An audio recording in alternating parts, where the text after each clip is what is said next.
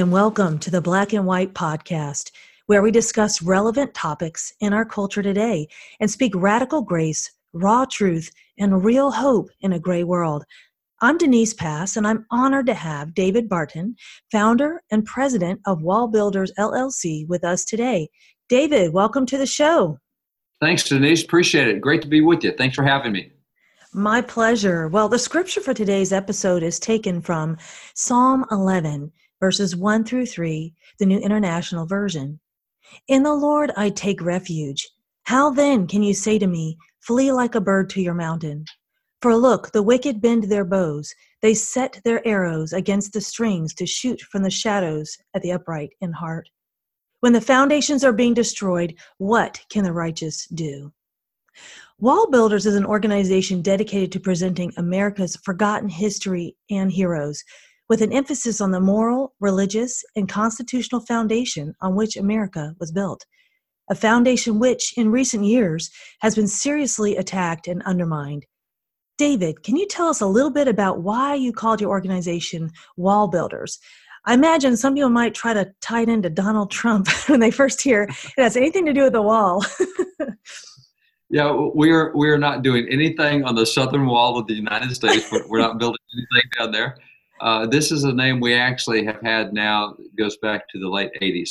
We took it out of the Bible book of Nehemiah, and Nehemiah is just a wonderful story of grassroots people getting involved to rebuild things that have been torn down. And so the book of Nehemiah it, it records the largest grassroots effort in the Bible and they restored their nation in a very short period of time when they all got involved and that's what we like about that book and that story is it is not getting healthy from the top down it is getting healthy from the bottom up and that happens when people get involved Amen. This is so important that we remember our foundation. If we forget our vision and purpose, we lose it.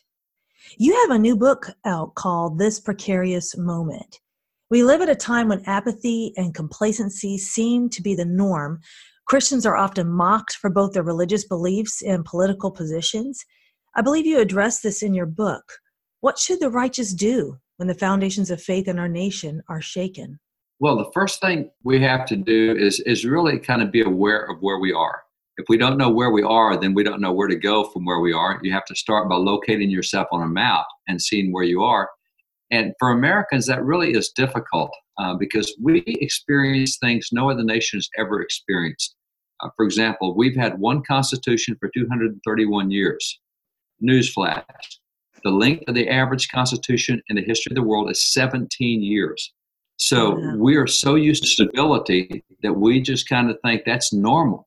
What we have is not normal. It does not go on forever. It goes on as long as we preserve the foundations. Um, you look at where we are with prosperity. We are 4% of the world's population. We produce 25% of the world's GDP. And by the way, according to census data, if you live in poverty in America, your lifestyle is higher than middle class in Europe. So those who are in poverty in America have a better lifestyle than middle class in Europe. And we're all the time talking about the poor and taking care of the poor, which is a good thing. We should. But we need to realize that our definition is different from every other definition in the world. So what we have here is unique, and you can't just assume it's going to last forever. And that's why we, we literally we, we titled the book This Precarious Moment. Because what we have, we've reached a cliff, a precipice in six different areas. And right now our momentum says we're going to go over the cliff. If we do, it's not something you recover from. Um, just to give you a quick example, there is not in the history of 5,500 years of recorded history, there's never been a nation who's been socialistic that has been a prosperous and a free nation that has been a world power.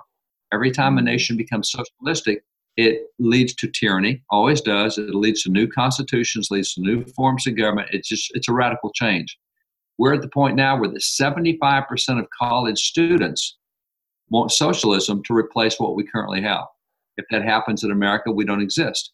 Uh, we have a Bill of Rights. 53% of college students now don't think we should protect free speech. 19% of college students actually believe that violence is an appropriate response to free speech we disagree with. So mm. we're looking in a number of areas statistically, we've moved to a point where we don't know who we are anymore. We don't know what to do to preserve these rights, to preserve this, this form of government. And if we don't make some decisions and right decisions based on right information, then we'll have trouble. And that's why we chose the, the six areas we chose were racial tension in America is, is man, it's at a rough spot. Uh, where we are with immigration is a very rough spot. Where we have been with Israel has been bad. It is getting better under the current administration.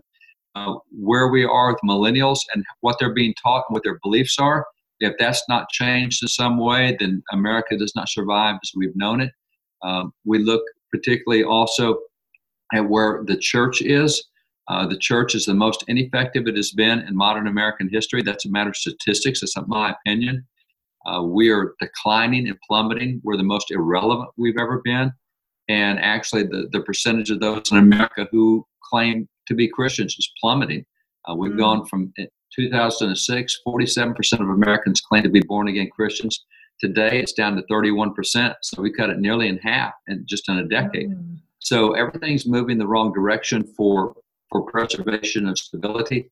And that's what we cover in the six areas. And what we really try to do is one of the difficulties we have in America today is we're inundated with news channels, and that's fine, but the focus on news channels is national news. It's not what you can do locally. And so we, we see very few stories or very few opportunities for us to engage in local things and, and really kind of fix the nation. We've designed this book for what the average citizen can do. And as wall builders, the, the name out of Nehemiah shows, you get healthy from the bottom up, not from the top down. We don't wait for the Supreme Court to come in and fix everything, or the Senate, or the House, or the President. You get healthy from the bottom up, and we give specific things people can do. You know, I really love the emphasis on reflection and examining ourselves. Know thyself is a principle I think that is good for individuals to really examine themselves before God. And as a nation, if we really know who we are, you know, then we're not going to want to go and drift from that. You know, you also, you know, in these six urgent steps you talk about, I'd like you to just kind of expand on those a little bit more, but maybe also share why you think the foundations of our nation have been shaken? There's several reasons why they've been shaken. One is because the church has become very silent. Mm. Uh, by polling right now, only 2.8% of pastors are willing to address issues that are in the news. And historically, the church was always good about saying, You see what's going on? Here's what the Bible says about that. Here's what you can do about it. And here's where we need to be. So the church was always very relevant in making biblical truth apply to everything in life. Um, there are 384,000 churches and senior pastors in America, uh, calling five to 600 churches a day on polling. We now find that 72% of churches say they do not believe the Bible and do not agree with its teachings. Mm. Well, that leaves you 28%.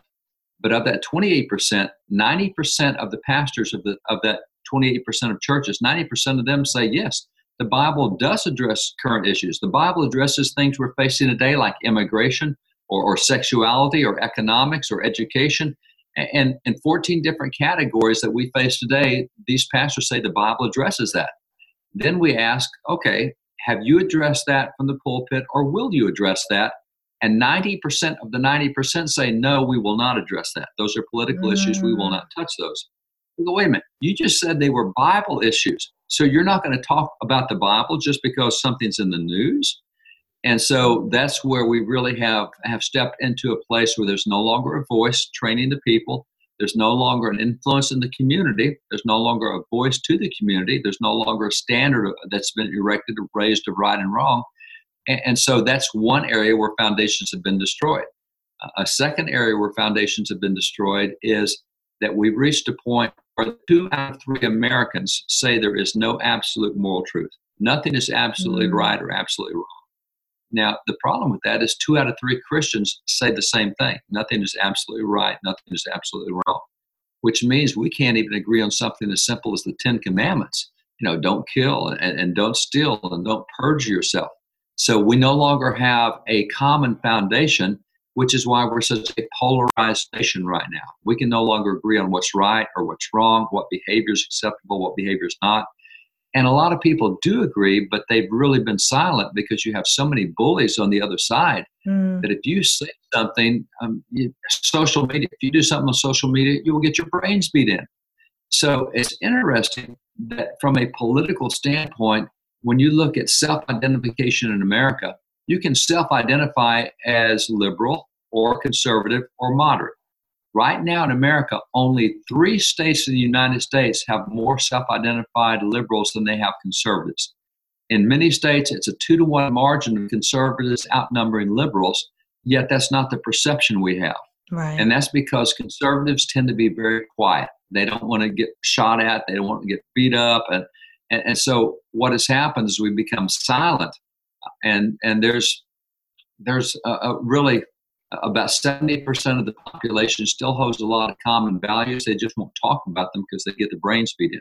So mm. we have reached a point to where that we're making decisions that are helping perpetuate the destruction to which the nation is headed if we don't turn some things around. And so that's where we show, for example, millennials. I am so excited over millennials. They have so many things that are wrong in their thinking, no question about it. Uh, millennials are those that go up to about 37, 38 years old, so younger adults. But in that group, 59% of them have never been married because they believe they're just irrelevant. So mm. the, the societal effect of that is that 57% of kids and millennials have been born outside of marriage. And we have scores, dozens, hundreds of studies showing that children born outside of marriage will have will have lower academic scores they will have more behavioral problems, more gang problems, more depression, more violence. They will, I mean, it's all there. So we've been teaching marriage is not that significant a deal. And now we have a generation who's facing problems at a level that we haven't seen before. But the cool thing about millennials is that they are so easy to change their mind once you show them what truth is. Mm. But you hmm. can't preach it. You have to create a relationship, a one on one. And this is something the church has avoided for years. We like mass everything. We like mass evangelism, mass conversion, mega churches.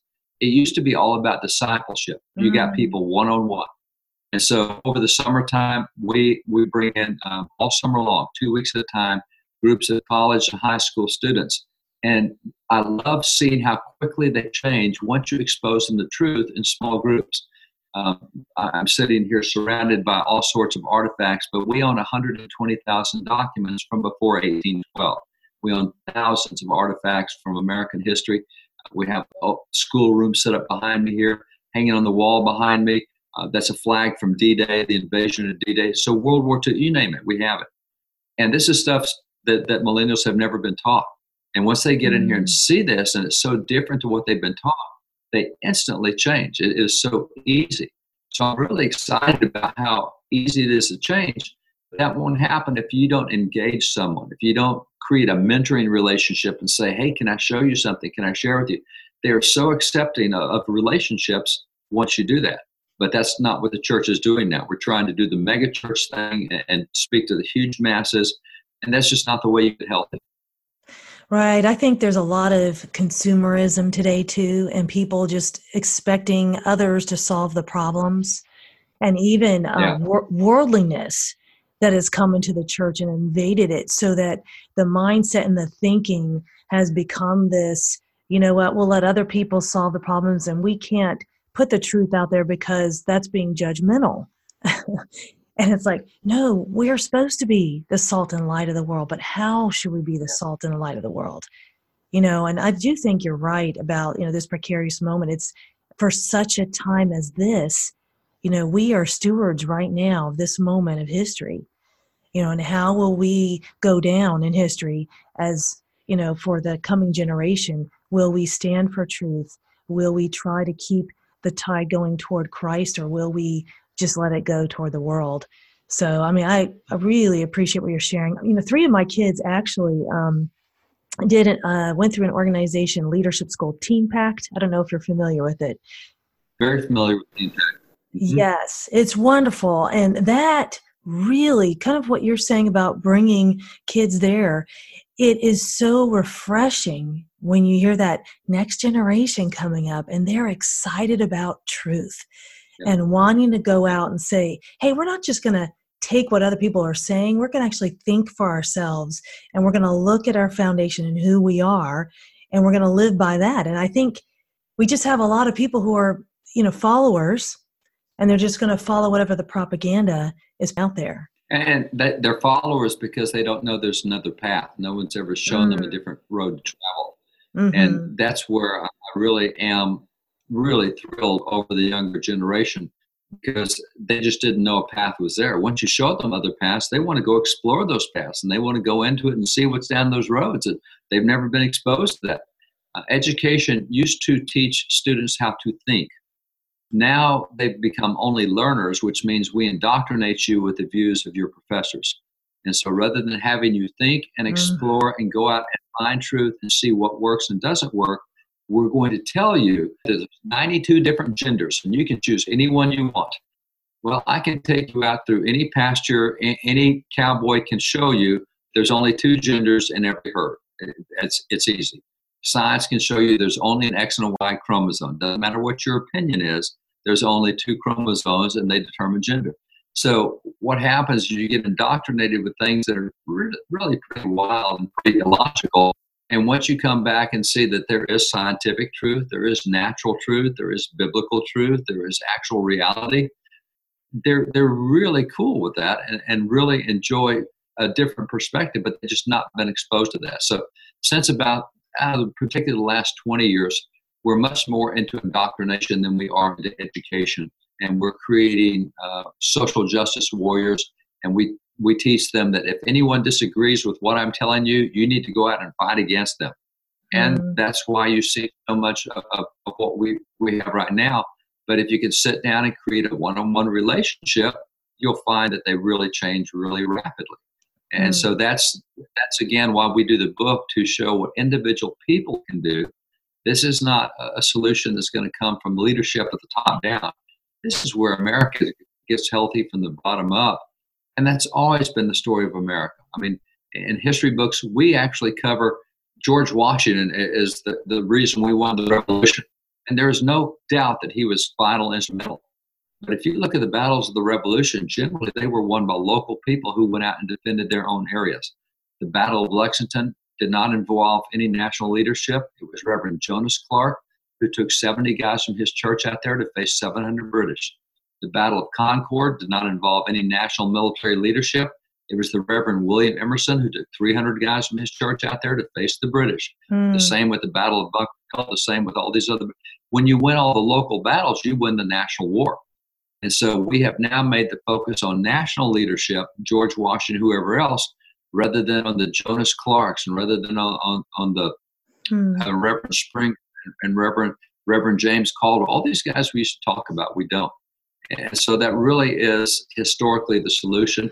Uh, you get back to individual communities, individual citizens, individual parents, individual teachers, and, and that's where we get healthy. And, and that's what that's what we're really helping encourage people and showing them what they can do to make the nation healthy.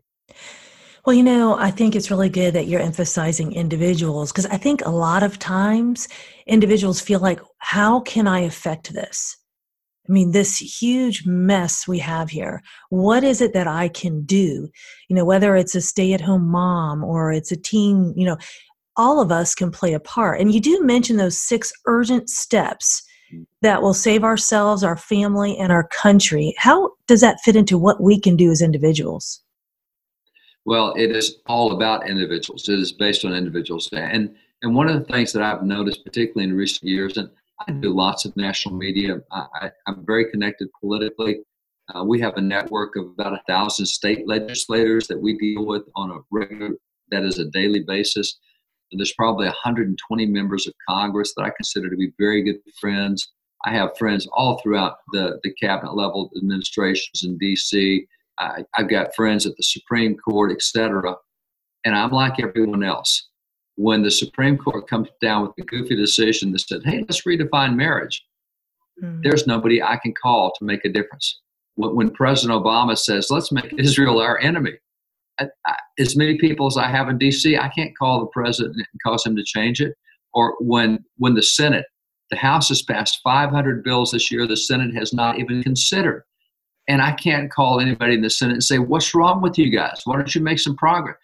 And so what happens is I get paralyzed because I look at problems from the national level. Mm. But if I back up and say, you know what, I can't fix that, but I can sure fix a lot of things at my local level. You know, for, for me as a Christian, as a conservative, as, as what's called an evangelical, it distresses me that the number one sex education curriculum used in America, including in the red states and in the red cities, is Planned Parenthood. Mm. That's a mm. problem for me. Mm-hmm. But I don't need the Department of Education to fix that. I'll go elect a new school board member that'll say we're not going to use Planned Parenthood curriculum in our schools. I'll Amen. elect a new school board member that says, you know what, we're going to do what seven states have now done. And we're going to put "In God We Trust" on every wall of every classroom mm. of our mm. school. You know, those are not national. Th- I can, and, and, just to give you an example, um, it was out of Texas, Fort Texas here about four years ago, that school board in Fort Worth said, hey, let's just have one locker room for all students and one bathroom for all students. Let's not do any genders anymore. And so we're going, wait, this is Texas. That's not what we do. and so the, the school board, you know, eventually reversed that. They got so much pressure. But President Obama said, that's a great idea. And he took the Fort Worth policy, went to the Department of Education, and the Department of Education came out with the directive that said if you receive federal funds, you will get rid of genders. You will have one bathroom and one locker room, etc. And so all over the country, mm. people started mm. rising up to say, no, not in my community. And so there was a community in Northwest Arkansas. It's a town of 40,000 people. And in Northwest Arkansas, this lady stepped up and said, no, we're not going to do that in our schools. And she ran for the school board. Now, she mm-hmm. got elected. Here's the deal there are 40,000 people in town. The school board election, there was a total of 35 votes that were cast in that school board election. And she won the majority of those votes. But you're thinking 40,000? No, you need to think 35. I can wow. get 35 of my friends to go elect someone. Try this. There was a pig farmer in Iowa, and this pig farmer said, No, you're not going to do that in my schools. And so this, this guy said, I'm going to run for school board. I'm going to stop this in my schools. And he ran for school board. And it turned out that on that day, he got busy and did not vote for himself. Now, it was not that he lost the election by one vote, it is that nobody at all voted in the school board election. Had he voted wow. for himself, he would be the entire school board by himself. Mm. You see, this mm. is a story all over America. City councils and school boards and mayors they're elected by a handful of people. You know, I, I can't turn a whole state in a presidential election, but I can turn a community, I can turn a city, I can turn a school board or a city council race. And, and that's where you wow. get help. If we start getting good people at city councils and good people at school boards, they will eventually run for state rep and they'll work their way up to state senator and they'll become our governors and our presidents.